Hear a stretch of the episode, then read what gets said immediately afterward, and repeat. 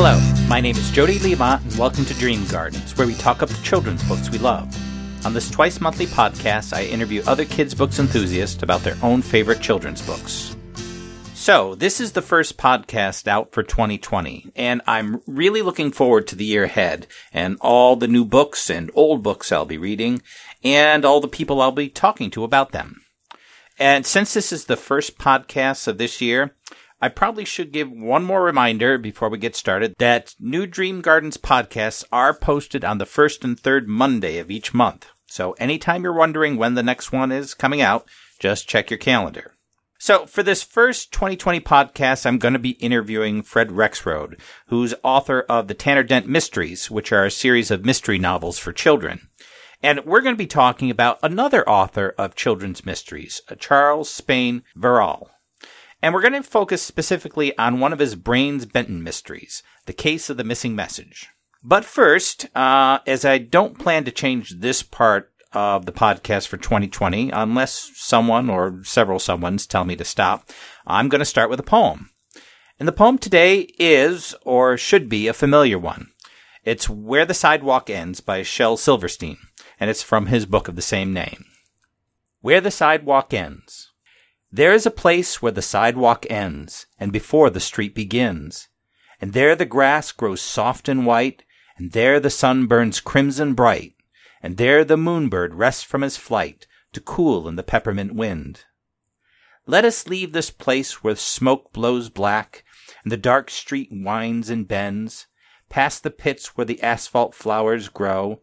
We shall walk with a walk that is measured and slow and watch where the chalk white arrows go to the place where the sidewalk ends. Yes, we'll walk with a walk that is measured and slow, and we'll go where the chalk white arrows go. For the children, they mark, and the children, they know the place where the sidewalk ends.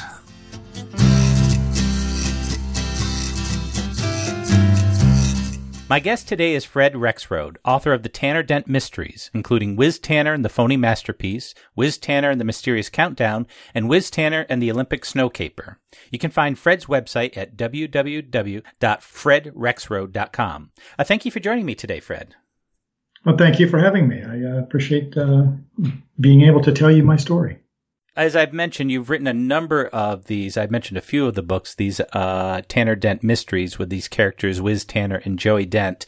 I can talk a little bit uh, before we talk about specific books, uh, these particular characters and what makes them tick. The well, there's uh, six books uh, out in the, the wild right now, and I'm working on uh, the seventh one. The um, the, the two main protagonists are uh, sixth grade uh, friends. Uh, they're a couple of kids from uh, this mythical town of Jasper Springs. Uh, they've known each other since second grade, and they've gone through, uh, you know, playing cowboys and Indians and cops and robbers and different things. In fifth grade, they were magicians, which comes to play in some of these books.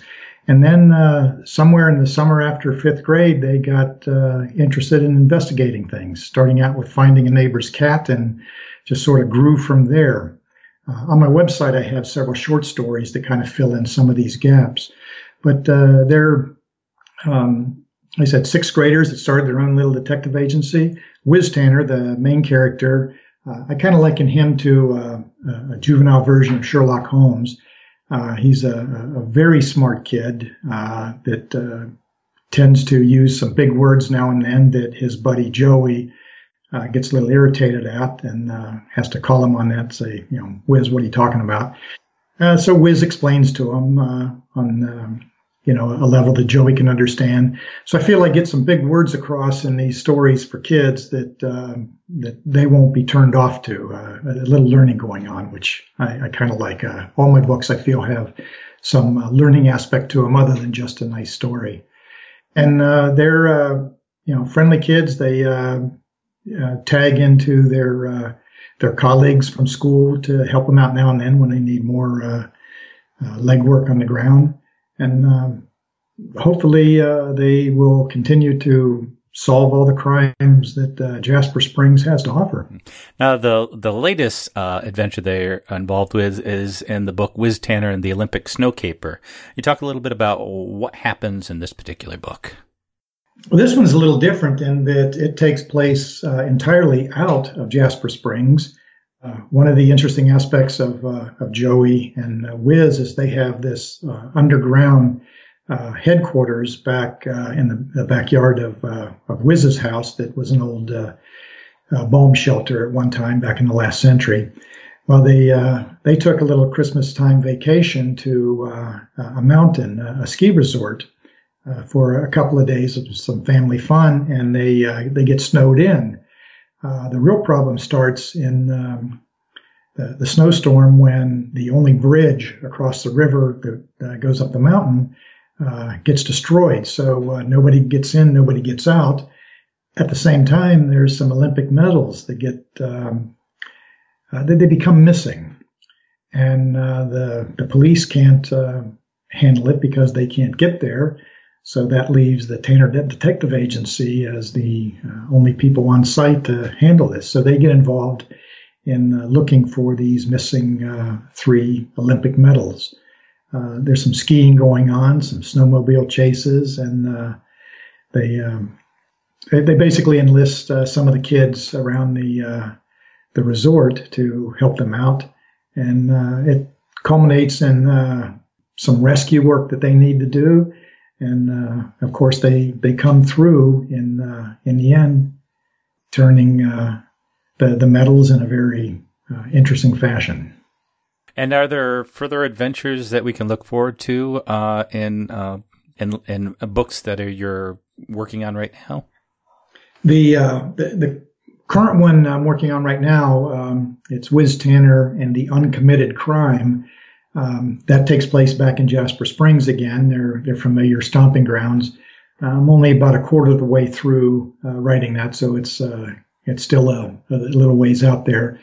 Uh, but uh, that's going to involve um, uh, an interesting twist on uh, on a, on, a, crime um, book in that the the crime never really takes place, and um, just some interesting ways in that uh, Whiz and Joey go about figuring out that the crime hasn't taken place, even though everybody thinks it will or has.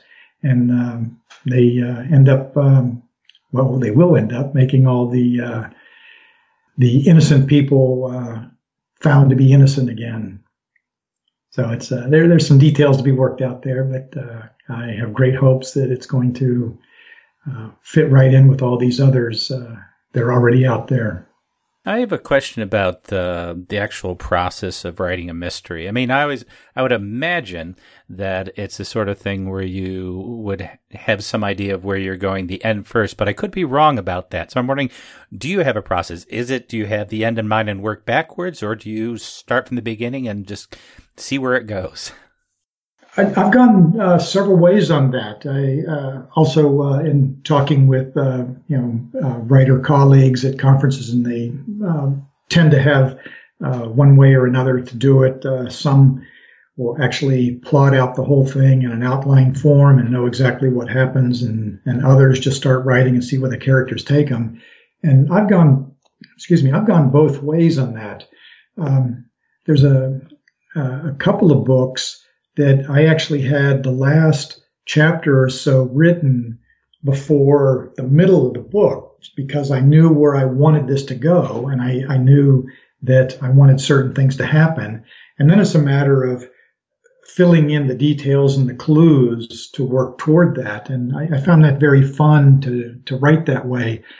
Uh, but not all the books started out like that. Um, in, in, some, I just have a, a main idea of the types of clues I want to show up uh, based on the uh, whatever topic I want to teach in the book, whether it's something about fingerprinting or uh, the uh, geographic locations embedded in an electronic uh, photograph.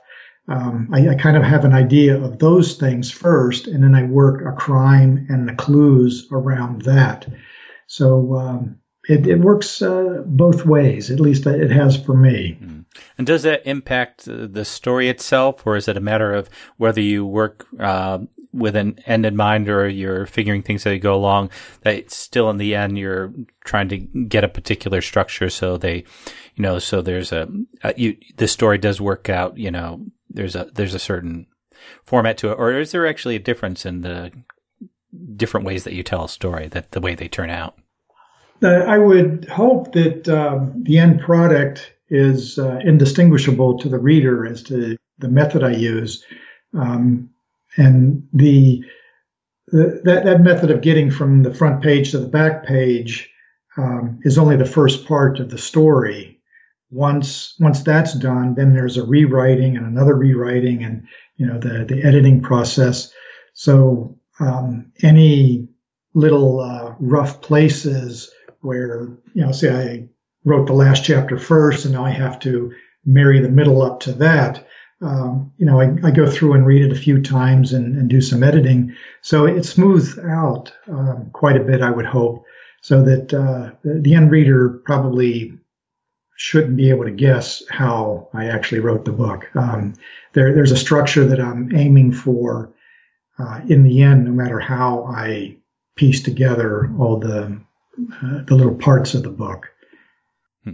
Now, the book you picked as one of your favorite uh, kids' books is also a mystery. It's uh, The Case of the Missing Message, a Brains Benton mystery, uh, written by Charles Spain Verrill. I might be saying that last name wrong. Uh, written in 1959. Uh, and this one, I have to admit, that took me a little while to find uh, this book. So, for other readers who might not be familiar with it, and I wasn't at first one until I read it, um, can you talk a little bit of what it's about? Sure, it um, it was one of my favorite all time books. I uh, I did a lot of reading as a kid and a lot of reading as a as an adult since then. But um, this particular book, and actually there's a, a series of books that uh, were uh, written by uh, Charles Spain. Uh, I've been pronouncing it Verral. Uh, I don't know that that's any more correct. Um, but the the Brains Benton types of books, along with uh, the Encyclopedia Brown, the Three Investigators, um, you know, the Hardy Boys, Nancy Drew, uh, books from you know the like the '60s back, uh, all have a, a, very similar feel to me in that way. Uh, but Brains Benton was a little different in that uh, I actually could see myself as Brains Benton, which is sort of my or Charles's version of my whiz Tanner, uh, and his sidekick is uh, is Jimmy Carson. Um, they're a little bit older than my Whiz and Joey, but uh, very similar types of people.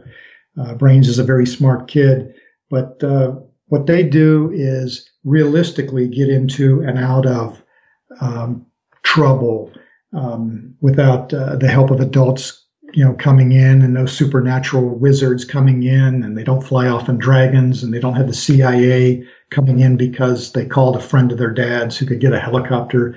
Uh, a lot of the Hardy Boys and some of these other stories, they have uh, what I consider unrealistic aspects to them. Where this set, um, I I just fell in love with them because I could see myself as these characters and that's what I try to portray in my books, not just the, the kids' books I'm writing, but I do uh, adult oriented stuff also that uh, I I try to make realistic. There, there's no superpowers and uh, you know nothing to uh, come in and pull you out of reality. Hmm. As you mentioned, one of the main characters is Brains Benton, uh, the one you identify with. And what is it about him that makes him not just an interesting character, but a, a good detective as well? He's very methodical, and uh, he um, he he follows the clues. Um, again, like uh, Sherlock Holmes, the extraneous stuff gets left behind, and he, he homes in on the important uh, clues of the story, and uh, he tries to do a little bit of training also. He's uh, teaching uh, Jimmy Carson, his buddy, how to do this stuff as he's going through and doing it. Um, he has a little laboratory where he has test tubes and Bunsen burners where he uh, will, uh, you know, burn stuff to see what kind of a, a, chemical may have been left behind at a crime, and uh, those sorts of things. But it's just very methodical, and uh, the the books were written in a in a similar way which really uh, caught my eye. It's interesting you mentioned Sherlock Holmes because uh, Jimmy Carson, uh, I think of in some ways uh, the Watson of this character, um, not just because of his uh, his relationship to Brains, but also the fact that he's the narrator of, of these stories as well. I'm wondering what the the value of, of having a character like that, like a Watson, tell the story uh, from his perspective. I, I, think it's extremely valuable. I, I, don't think the books would work uh, without it. Uh, just like uh, Sherlock Holmes, if he did not have Watson uh, telling the story, writing up the stories, it, it wouldn't have worked. Just the um, the whole idea of of Brains Benton, uh, he doesn't feel he needs to explain that much to you because it's obvious to him. Sherlock Holmes would be the same way. He would uh, assume that the reader would already know these things, so he would not bother telling him. Where Dr. Watson or Jimmy Carson, or in my case, uh, Joey Dent, they are the everyday person that has to interpret what uh, Sherlock or Brains is doing and saying. And so they can put it into layman's language, all the magic that's going on inside the head of the genius. Hmm. Now, this is a you know, it's a it's a it's a short, not a really long book. It's quickly paced, but still, even within that, there's a lot of very colorful and interesting characters that are introduced. Characters we root for, or characters we might boo at. Uh, and I'm just wondering, how does the author manage to do that to sort of fit in these characters that are not just sort of just sort of you know characters to stand around and do things, but actually make them interesting people so that we get invested in the story that's the whole key behind writing is that uh, uh, every character has to have a purpose. And um, if the purpose may be just to add one piece of information uh, into the, the reader's world but you don't want that to be someone who walks in tells the clue and walks out. It, it's just extremely boring that way. You want the the, person to come in maybe trip and fall and knock a vase over or, or something that is completely um, unimportant to the story itself, but it just adds color to uh, the the narrative. And um, the the more outlandish your characters can be, up to a point. Uh, you, you, don't want them to be so comical that it detracts from the story itself. But the uh, the, the, characters in uh, the case of the missing message, um, while they're very unusual, very strange, they uh, they have a realistic reason for being that way. There, there's a lot of, uh, of, circus aspect to this. There, uh, the the missing message involves something to do with uh, a circus that is visiting the area, and these are circus people. So we we already feel they're going to be strange. You know, the tightrope walker, the clowns, the the animal trainers. They're all different than everyday people already, so we can add uh, just a, little bit of color to their life and their appearance and their actions and make it still seem realistic, but make them very memorable so that we can tell all the characters apart as you go through the story. And it's real easy then to know the good guy and the bad guy. Well, sometimes it's not so easy in the beginning. You have to uh, kind of work through what they're doing and how they're uh, uh, helping or hurting your uh, your trials. But uh, the the whole key is to make them outlandish enough to be memorable without uh, going overboard. And I think uh, these books do a very good job at that. Oh, I think so too. And I'm thinking apart from the the characters and the sort of the mystery to be solved, part of the appeal of this book is um, there's these kind of neat little things like there's this headquarters that they have with uh, little devices in it. Uh, there's the code names they have for themselves and these various inventions that brains come up with. And uh, I'm just wondering for, for kids reading this, what's the appeal of all those sort of nice little gadgety things in there? And from uh, my point of view, when I was a, a kid reading this, that you know, I, I, wanted to build these things. I wanted to emulate that. Uh, Brains and uh, and Jimmy uh, were able to use the, uh, the, the second floor of, uh, of Brains's garage. It was basically an old carriage house from the past, and so there was a, a second floor on it. and they were able to turn that into their little crime lab or or headquarters uh, laboratory of some sort. And uh, the two of them built uh, a set of secret stairs that lead up the back to the the headquarters, and they have a secret door that gets into it that you need code words to to activate. Um, just all that stuff are, are things that I wanted to start building. Now, some of that was a little uh, uh, beyond my capability at that time. I mean, the the, the stairway, when uh, you start walking up, it folds up behind you, uh, which I thought was really interesting, and I, I, never could figure out how to make that work on my own. But uh, the the rest of the stuff is um, they're they're just gadgets that kids could really do. Uh, you may need a little smarts to to do it, but it wasn't so uh, out of the question to do these things It just made it more of a, yeah, I want to do that kind of thing. So, uh, as I was reading through these, that aspect of, uh, of the storyline really caught me.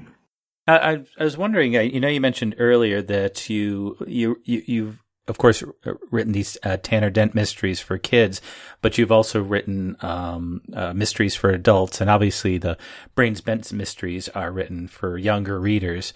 And I'm wondering, apart for for books like this, or even your own books, um, what is it? Is there a difference apart from just subject matter? Obviously, there's subject matter you can do in adult books you can't do in kids books. But apart from that, uh, is there any other difference when you uh, you think an approach to a, a kids mystery? and an adult mystery that you see in a book like this in your own? Uh, there, there's very little difference. The um, the way I put it together uh, is is very similar. Uh, these books are much shorter. Uh, I try to to shoot for about forty five thousand words, where uh, in my adult novels I'm, I'm reaching more toward 80, 90, 100,000 words. But the the the real key is just to you know soften up the bad language and uh, make it um, a little bit more like a, a cozy mystery, like the uh, you know Agatha Christie is probably the quintessential cozy style of mystery, where there there may be a death in a kid's book, but you're not watching the knife go into the guy's chest. And in a thriller, you're watching that the, there's blood splashed on the, the, the face of the attacker, and you don't get any of that in uh, in the a middle grade or a, a children's book. In, in the YA uh, realm, you're probably starting to get some of that, but um, it, it's okay to have somebody die. It's just not okay to watch them die. Um, that, that's real. That's too simplistic, I think. But uh, but that's the thing. And instead of using uh, really uh, colorful sailor language, you soften it up, you say dang or something like that. Uh, but that's the, the real key for me. The, the mystery itself and uh, how hard it is to solve and the kind of clues that you need to solve it, they're basically the same. It's just the language is softened a bit and you don't get uh, the graphicness uh, you might in an adult book. Yeah, I was thinking about that. You, you, certainly, you know, this is not a violent book, although there are still stakes involved and even danger, um, maybe more implied than um, actually shown. But there's still, you know, some tension there in the novel of possibility, you know, things going badly. Um, so, yeah. so there's still stakes there, even though it's like you said, you know, language and you know, and intensity is not maybe as much as an adult novel. Right. You mentioned that uh, you know the, the danger may be more implied than real, but there are cases where you know the the, the kids think they may die. Um, you know, there's the the aspects there. What they're hearing makes them think that they are in mortal danger. Now they, they really aren't in that much danger, and it, it works out. You know that they aren't, and they figure out how to to get around it. But the, the thing is, if they were in that kind of real mortal danger, they are ready to, you know, meet the task and get away. Um, so they they still have to do all that because they think they're in danger, whether it's real or not. Hmm. Now you mentioned early, like in your own mysteries, you like to include like vocabulary that kids could pick up along the way.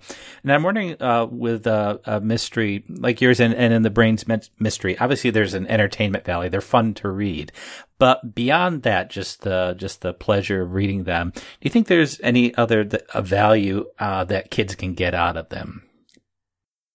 The um well, aside from you know learning new words and stuff, which uh, I, I, would hope um, as they're reading they find new words in every book. Uh, whether you're a, a, kid reading a middle grade uh, you know novel or an adult reading you know a, a thriller or a nonfiction or something, um, I I learn new words in almost every book. You know, everybody's got uh, a couple of favorite words they tend to throw into their writing.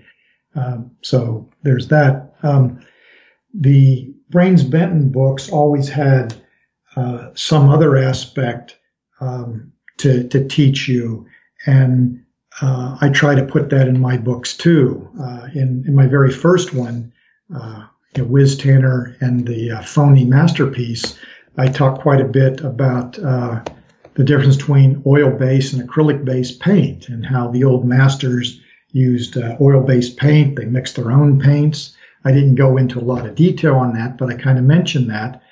And then I mentioned that, you know, you can uh, paint acrylic paint over oil, but you can't paint oil over acrylic or the other way around, uh, uh, based on their molecular structure and how the one dries harder. And, uh, you know, I, I described some of that stuff and uh, I, I, weave it into the story so it's not like I have three or four pages uh, describing a technique of paint. It's uh, I, I, try not to bring anybody out of the story while I'm putting this in. This is mostly um, Whiz telling Joey, "This is how I figured it out because," and um, it. Uh, I, I think you learn stuff without really thinking that you're learning it. Uh, a, a, kid should be able to, even adult. I have a, a lot of adults that like uh, to read my books. Um, they should come away knowing a little bit about the Python uh, uh coding language uh, in one of these books. Um, uh, they should learn how to lift fingerprints off of various types of, um, of objects, whether it's a porous object or something flat and hard like a, a glass. Um, those types of things uh, I put into uh, my books. Um, Charles Spain Verral did very similar stuff in his Brain Benton books, uh, where we learned about uh, facial structure, different uh, noses and ears of people, so that uh, w- brains actually put together a, a, little kit that you could use to, um, almost like a policed artist, come up with a composite of someone they saw as suspect based on these things like ear sizes and shapes and noses. And so I learned quite a bit about facial structure reading this little kid's book. And uh, th- there's something like that in all of them. Mm-hmm. And that's something that also can stimulate curiosity so that uh, a reader might uh, look into that information uh, in a little bit more detail on their own. I would love to hear from somebody that they actually went to Wikipedia or uh, or hit the internet somehow to look up more information on something I brought out. I, that would thrill me to no end to have that happen. Now, uh, this particular book, I know you, have talked about you read other Brains Benton books and other mysteries when you were a kid. What is it about this specific novel that um, that just kind of stick that has stuck with you? Um, after uh, you know all these years that this particular novel really uh, stands out for you? There's uh, a lot of little things that go into this. The the, the main thing is that um, I was exposed to this first book, The Case of the Missing Message, uh, while I was uh, um, flat on my back in a hospital. I actually had uh, typhoid fever as a kid, and you know, for a long time they didn't know what it was. I just had fevers spiking up to 105 and then breaking and then up. And so I was in the hospital for a few weeks. And uh, after I was uh, out of my delirium and coherent enough to actually start going back to reading. I was a, a voracious reader at the time. Um, uh, my mother brought a book up from the uh, the hospital bookstore, and it was this: the uh, Case of the Missing Message, a Brains Benton book. So I started reading it, and I just, uh, as I mentioned earlier, I just uh, identified with uh, with these characters. The the stories were interesting and at the same time accessible to me. I could picture myself doing this stuff, and uh, and I you know devoured this as quickly as possible and asked my mother if she could you know look for more of these and. Uh, eventually, by the time I left the hospital, I had a complete set of six of, uh, of these Brains Benton books, and um, they were all uh, very similar in uh, how they approached things. And Brains, of course, was uh, always using some ingenious way to figure out uh, what the clues meant and uh, and who the bad guy was. And Jimmy was always right there with him, helping him out. And every now and then, Jimmy was the one that came up with the uh, the clue that solved the case. So it, uh, you know, they they passed the glory around a little bit.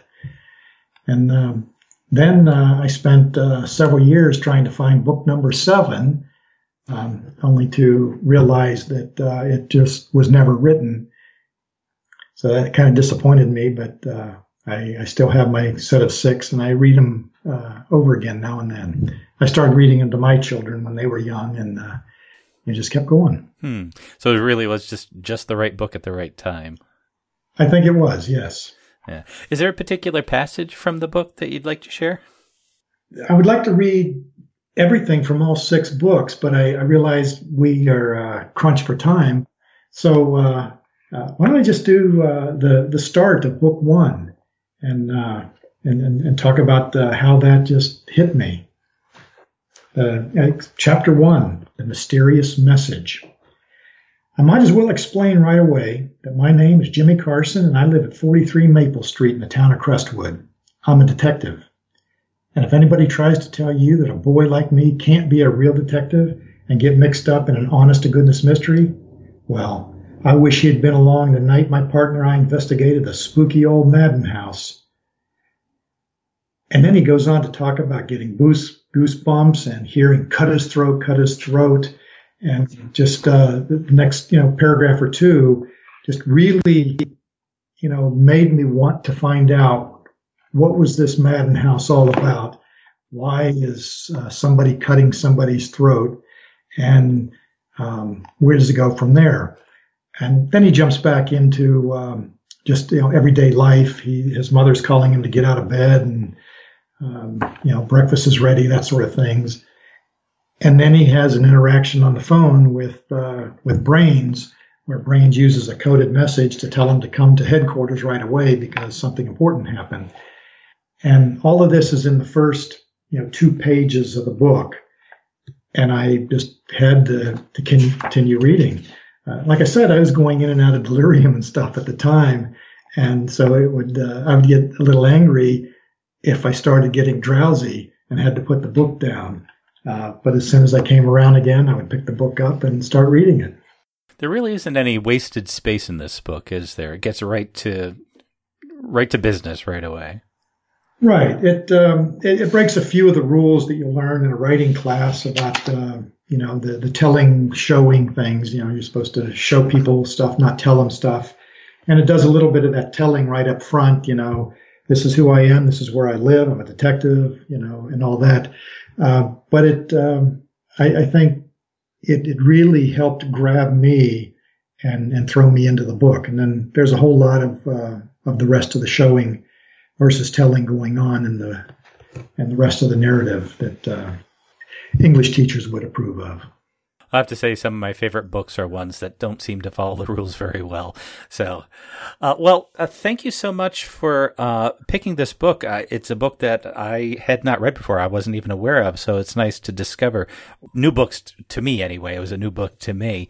And thank you for taking the time to talk about it and your own books today. I thank you for uh, giving me an opportunity to talk about this. I, I, love this set of books. I love my set of books, and uh, I like talking about them. So thank you, and um, it's been wonderful. You can find Fred's website at www.fredrexroad.com. Thank you for joining me on Dream Gardens. The theme music, titled All Together, is provided courtesy of Purple Planet Music. You can visit them at www.purpleplanet.com. Podcast cover art was created through Canva, which can be found at www.canva.com. You can visit me at jlemont.com or follow me on Twitter at DreamGardensJLM. The Dream Gardens podcast is also available through iTunes, Stitcher, Google Podcast, and Spotify. If you like what you hear, please comment, share, or subscribe. And if you'd like to participate in the Dream Gardens podcast, go to the contact page on my website and send me a note telling me who you are and what book you'd like to talk about. And until next time, keep dreaming, keep growing, and keep reading.